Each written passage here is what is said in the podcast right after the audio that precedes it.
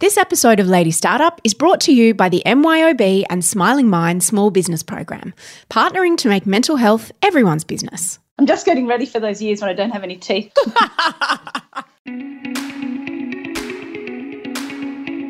This is not a podcast about the joys of being your own boss. We've had some interesting resignations. I think for a lot of people, this has made them evaluate their own lives and their own purpose and getting close back to family or moving back to family. This is a collection of conversations with female founders about the moments that almost finished them, from bushfires to babies, sex scandals to personal crisis. We had no water in the dams and the unrelentless drought. It was a dreadful time. This is a special mini season of the Lady Startup podcast hosted by me, Mia Freedman.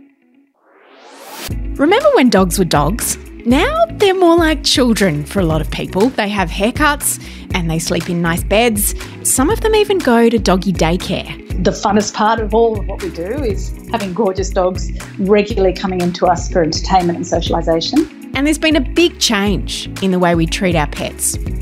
Today's guest has built her business on top of that change. Her name is Margie Hennessy, and she's the owner of a business called Dogue. Until a few years ago, it was comprised of one retail store selling pretty fancy pet accessories. Beautiful upholstered couches from the US that were upholstered as, yeah, actually much better than what we would sit on now. But then Margie realised she needed to diversify her business. Today, Dogue is a pet lifestyle brand with 10 Dogue boutiques and grooming salons across New South Wales, Queensland, and Victoria. There's also Dogue Wholesale that produces all kinds of Dogue branded products. And if that wasn't enough, Dogue has also opened the Dogue Country Retreat in the Southern Highlands of New South Wales, a boutique hotel and day spa for dogs whose owners can't look after them because they've gone away. What's harder to manage, animals or staff? Uh, team members with feisty dogs, the combination can be difficult. but the past few years have not been smooth sailing for Dogue. In fact, the bushfires of 2019 and early 2020 came incredibly close to their retreat. I started our conversation by asking Margie when she first became aware that she was possibly about to be hit by a firestorm, an actual firestorm, and had to work out how to evacuate 50 dogs in a matter of hours. Well, actually, just being perfectly honest, being in the country, you're aware of bushfires. So we, we since 2013 or when we were here, we knew there was always an issue, and so we always had plans in place.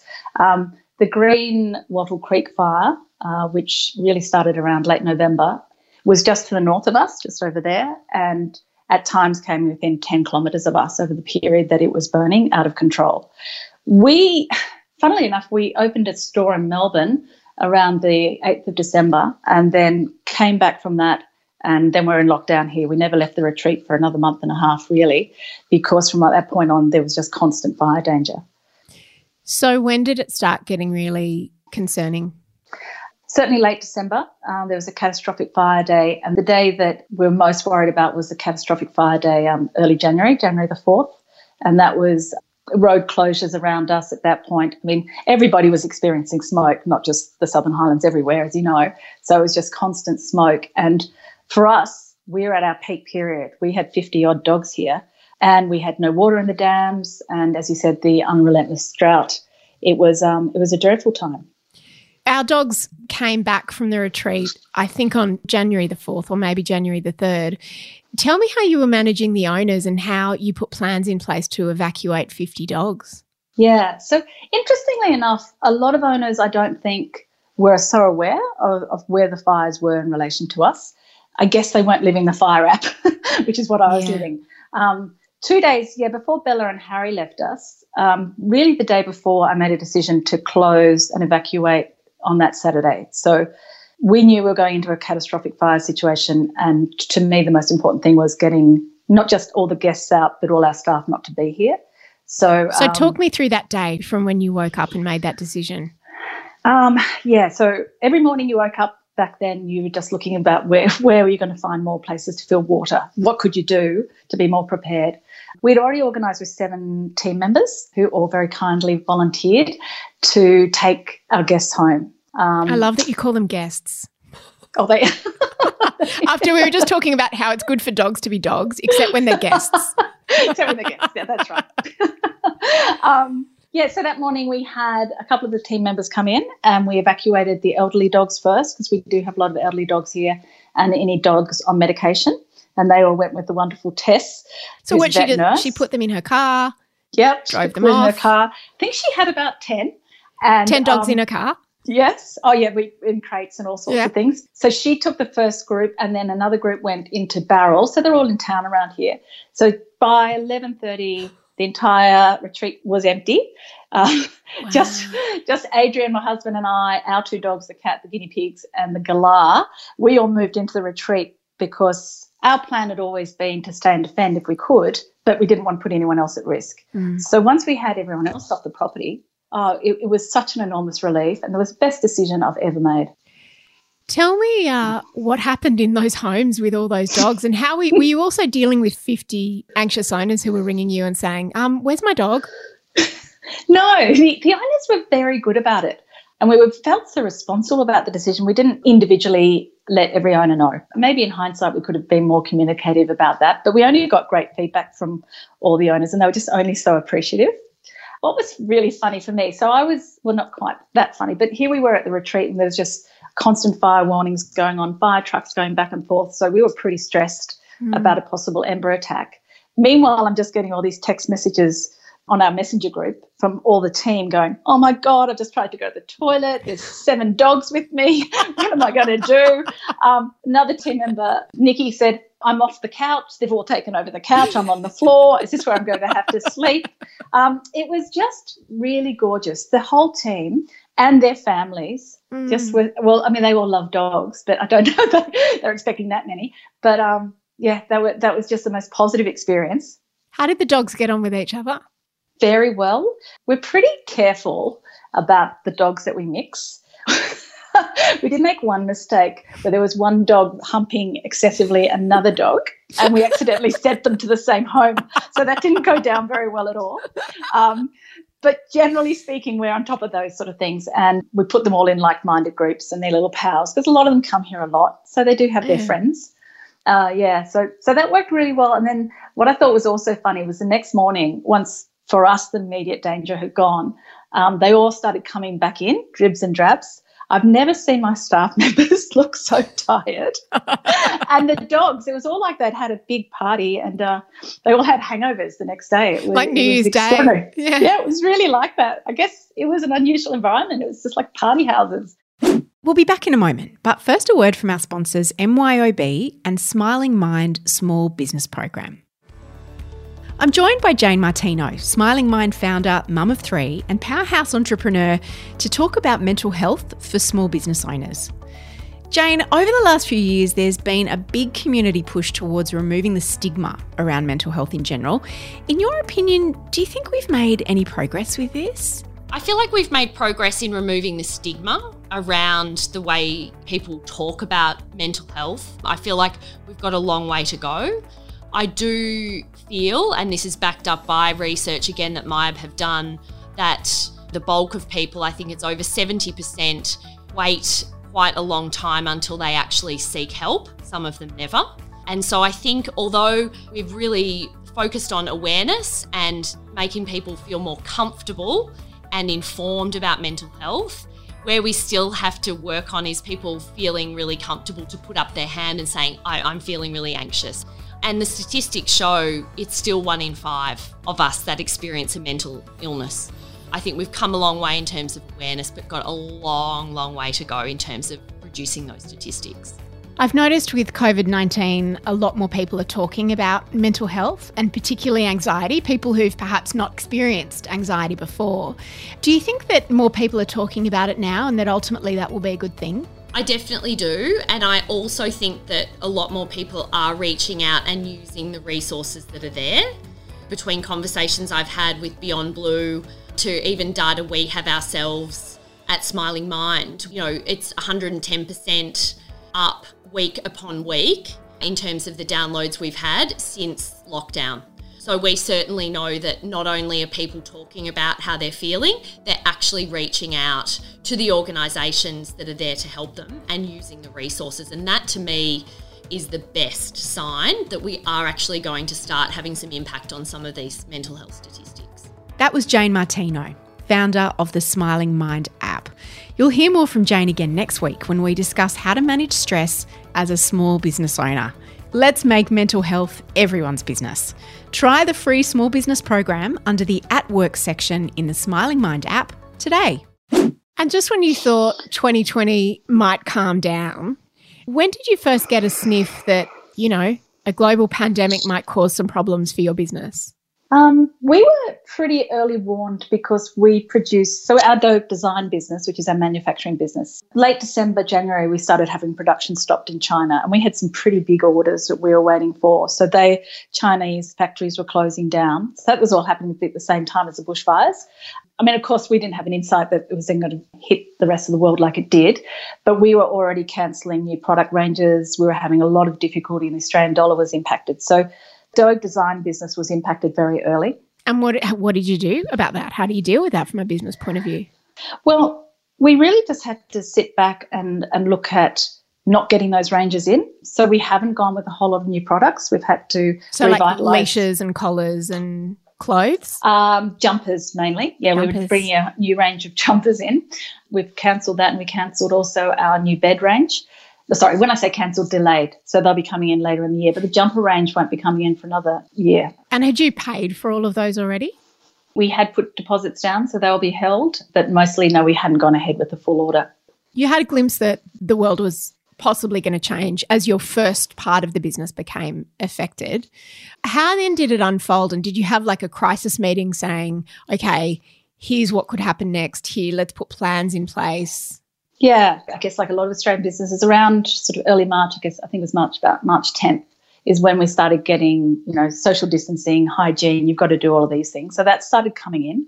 And it was really those first two weeks that were, uh, again, probably for so many businesses, really stressful because we didn't know where we sat. Mm. We, we did have a COVID 19 response action plan, which really helped us. Um, How did you formulate that? Oh, I surfed on the net. Did you just download it? it, if you know some good management consulting companies, they will come up with some very good risk management strategies. And they're, what they're kind of things were in it? Well, first and foremost, communicate, communicate, communicate. So we broke everything down via team members, customers, franchise owners. And I think that was it. So all the different stakeholders and who needed to know what. Yeah, yeah, suppliers, um, all of those things. The the plan was really comprehensive. That was part of the um, sorry focus. The other really important part of it was get on top of information and talk to everybody you can, whether it's your landlords, your banks, as soon as possible. So we were really strong on that. And we saw some really good external resources just to keep us briefed every day, well, me especially, about what was going on. Which ones did was, you use? I have a little crush on a fellow called Ed Mallett from Employsure he's become quite well known throughout this. So that's an employment uh, company, and they they help advise employers with any employee type issues. They were fantastic. They did daily briefings. Because it's as a business owner, I know that you know in those in those early weeks of March and even into April, as the owner, you feel such anxiety, but your staff are needing massive amounts of reassurance. How did you handle that communication with staff? Um, look, I think the best way for me was to just not be that phased. I really did keep my cool. Coming from a project management background too, you just got to get into solution and decision making and be interesting to ask my team. But I think that's what they saw the most. And we did do lots of communication and we made sure our managers were communicating to our team. One of the best things I did, which I, I didn't follow up on, was do a video message to all my team. And that went down very well. But I, I think, like lots of um, businesses, we've had some interesting resignations. And just when you'd think people were really just wanting to hold on to roles, I think for a lot of people, this has made them evaluate their own lives mm. and their mm. own purpose and getting close back to family or moving back to family. So, interestingly enough, yeah, we've been impacted um, more by some resignations than redundancies or anything else at this stage. That's so interesting. And have you found that it was difficult to balance that desire for transparency without often just not having the answers? Um, by exactly what you said, being transparent by not having the answers. You know, I, I guess letting them know that as soon as we do, we would. And now, JobKeepers is an immense thing for our business and for so many businesses. And that's really going to allow us to keep a good portion of our staff, hopefully, if things turn around. Do you remember the darkest day during COVID or your darkest um, moments? darkest moments were definitely, and speaking to a couple of our franchisees about whether we should be open or not. So that whole confusion around essential, non essential, all that sort of aspect of the communication from government was very confusing because they never really defined it. So we were definitely a business that was told that you didn't have to close. If you know what I mean? We not that we were directly told, but there was nothing that said that we should close. But we had this whole conflict between well, many of our staff being told to stay home, people stay home, don't go out, and then yet our grooming and our retail businesses were still open and actually reasonably busy. That was to me the most stressful because I just didn't know what was really responsible. And I know our team members really are appreciative that we did stay open. Um, and so are our customers, interestingly enough. How did you make the decision in the end? I uh, didn't really, to be honest. it kept sort of panning out and so we started to get more advice. You'd have to sort of delve deeply on the government websites, but you'd find that pet shops were allowed to be open because they were providing food, and, and there were other definitions that um, services to pets were always also be able to open. Vets, obviously. Was there a moment that you thought, I think we're going to be okay, or has that moment not come yet? For parts of our business, so coming back to being diversified, um, you know, we have one store that's been closed for a month. That's the new store down in Melbourne. Um, I worry about that store and its future, definitely. Uh, the retreat at the moment, we haven't had boarding dogs now for three or four weeks. And, you know, different parts of the business fund other parts of the business. So if the retreat's not doing well, then that puts a lot of pressure on our other parts of the business. So I think the stores are resilient. I'm really pleased for the franchise network, and I think they'll all come out fine. And of course, then we'll have all these additional dogs with separation anxiety we need to help. It's definitely a time for us to reevaluate what we're doing and, and try, I think, get back to what we love doing, which is, you know, providing great service for dogs and their owners. We can't wait to send our dogs back for a groom because we tried to clip their toenails and we saw something on TikTok where you smear peanut butter on your forehead and the dog gets like you put the oh, dog yes, on a I table yeah. and it tries to lick the peanut butter and while it's distracted you clip its nails but it didn't work for us you'll be very surprised to hear so we're going to go back and leave it to the experts i think um, yes. Margs, just to finish up, what is the biggest lesson that you reckon you've learned, either from setbacks or failures or challenges in your business life? Um, I think coming back to the bushfire scenario was a really important one. So I, I mentioned to you that we always had a fire plan in place. We even went through great stages of piling dogs into trailers and things and getting them to have a lot of fun so that if we had to evacuate, you know, it could be quick. But what ended up happening is we were fortunate in that there were a few fires closer to us, small bushfires, that we had to react to. And they were the first times we really, really tested our plan. And they mm. showed up quite a lot of shortcomings, just things we hadn't thought about, like lists of the dogs, current dogs, and where they're actually going to go and who's responsible for various parts of the plan. So I think my biggest lesson is you want to practice your emergency or risk management as much as you can. So when you get into a crisis, you're making as few decisions as you can. You're mm-hmm. always going to have to make decisions, right? Because the wind's changed or a staff member hasn't been able to get to work because of fires. But that was my big thing. And then by the time we evacuated, we had actually really, really practiced. So that would be that's pro- and that's probably a bit similar for COVID nineteen because the bushfires really prepared us for COVID nineteen. In what way? Just expect the unexpected and be prepared. Yeah, but how can yeah. like who knew we were going to have a global pandemic? No, not not specifically for that. Just but as you mentioned, um, being on a high alert for such a long time through the bushfires mm. has meant that stepping into this unprecedented situation, you're just more resilient. You're more ready for it. Well, I hope you have a quiet, a quieter rest of the year than you've had so far in this first half. We all do. Yeah. we all do. Thanks, Margs. That's amazing. Thank you. Speak to you soon. Mwah. Bye. Bye. Bye, Bella. Bye, Harry. Hope you enjoyed that. Here are my top three takeaways from that conversation with Margie. Number one, diversification can be incredibly helpful for your business, especially in times of crisis like COVID 19. So many people have had to dial down one part of their business while relying or perhaps developing a whole new part. And by doing this, it means parts of your business are able to support other parts of your business. So when things are soft in one area, you can supplement your income with revenue from another. However, it can be really difficult to do properly and you can find yourself stretched too thin. So hiring the right people is absolutely key. The second thing I took away from Margie is about keeping your cool through times of crisis.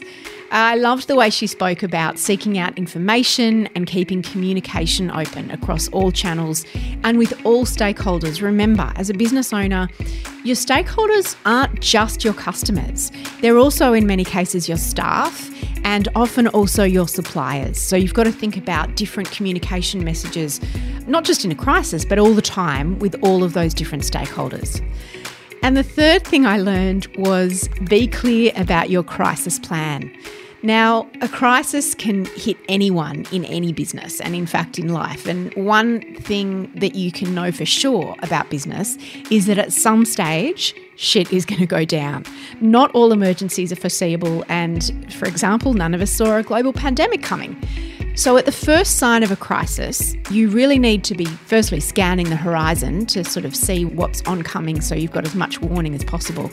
But then you really need to, preferably before there is even a crisis, take the time to plan how you'll respond and practice your response. We've learnt this the hard way at Mamamia when we've been hit by different types of crises and we've realised, oh my God, we never saw this coming. And often you don't realise the size of a crisis until you're in the middle of it. So it can be really helpful to think about okay, what are all the things that could possibly go wrong? At Mamamia, it was interesting uh, when we were looking at signing a new lease at the end of 2019.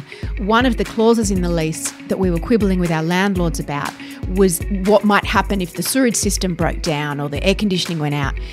And Jace, my husband and co founder, and I had to say, well, what would we do if we had to say to everyone, you can't come to work, the office is closed? And it's so funny to think about that now that he was like, well, we couldn't possibly cope with that. And I was like, babe, that would be such an adventure. If everyone had to work from home, we'd handle it. And I bloody should have touched wood because within a few months, we literally had to send our whole team of almost 100 people home to work for well, we're still there now as I'm recording this. We're still here now, as so many people are because of COVID. So sometimes thinking about all those worst case scenarios are really helpful in preparing you, even if it's just psychologically, for what might happen. Now, Margie and Dogue's story is a great one for highlighting the power of diversification and how keeping the diversity tight within a niche is really key. She didn't branch out into other markets, so she didn't look into birds, for example, or cats, but rather she really fully penetrated the depth of the dog lifestyle market by offering this kind of 360 degree experience everything from collars and leads to beds, dog clothing, daycare, grooming, and then the country retreat. Something else to know about Dogue is that since COVID, they've actually launched their Aussie Made campaign. Margie was telling me after we finished that interview during these really tough times, Dogue is really motivated to give back as well. They want to produce locally. So, Dogue's leather collars and leads have been made by Australian artisans, a factory in Melbourne, for oh, more than a decade. But they're now looking to partner with Australian manufacturers to help create bedding and blankets and apparel, as well as treat ranges and even beauty ranges for dogs. So, Dogue are inviting all Aussie manufacturers who produce goods in these areas and who might be interested in picking up some more business to complete an expression of interest. We'll pop the link in the show notes that will show you all about that. And if you enjoyed this episode and would like to learn more about Margie and Dogue or the retreat, we will pop all the links into the show notes. And if you know that you want to start your own business, Perhaps you have an idea, or perhaps it's just a dream at this point. I would encourage you to join the waitlist for our flagship program for Lady Startups, the Activation Plan. We're opening the doors again soon, and this program is designed to take you from zero to launching your own business, even if you haven't got an idea, in just six weeks. Join us now at ladystartup.com. This episode of Lady Startup was brought to you by the MYOB and Smiling Mind Small Business Program, with mindfulness meditations for navigating stress, building resilience, and finding balance. It's here to help business owners thrive. So let's make mental health everyone's business. Try the free small business program under the At Work section in the Smiling Mind app today. And breathe.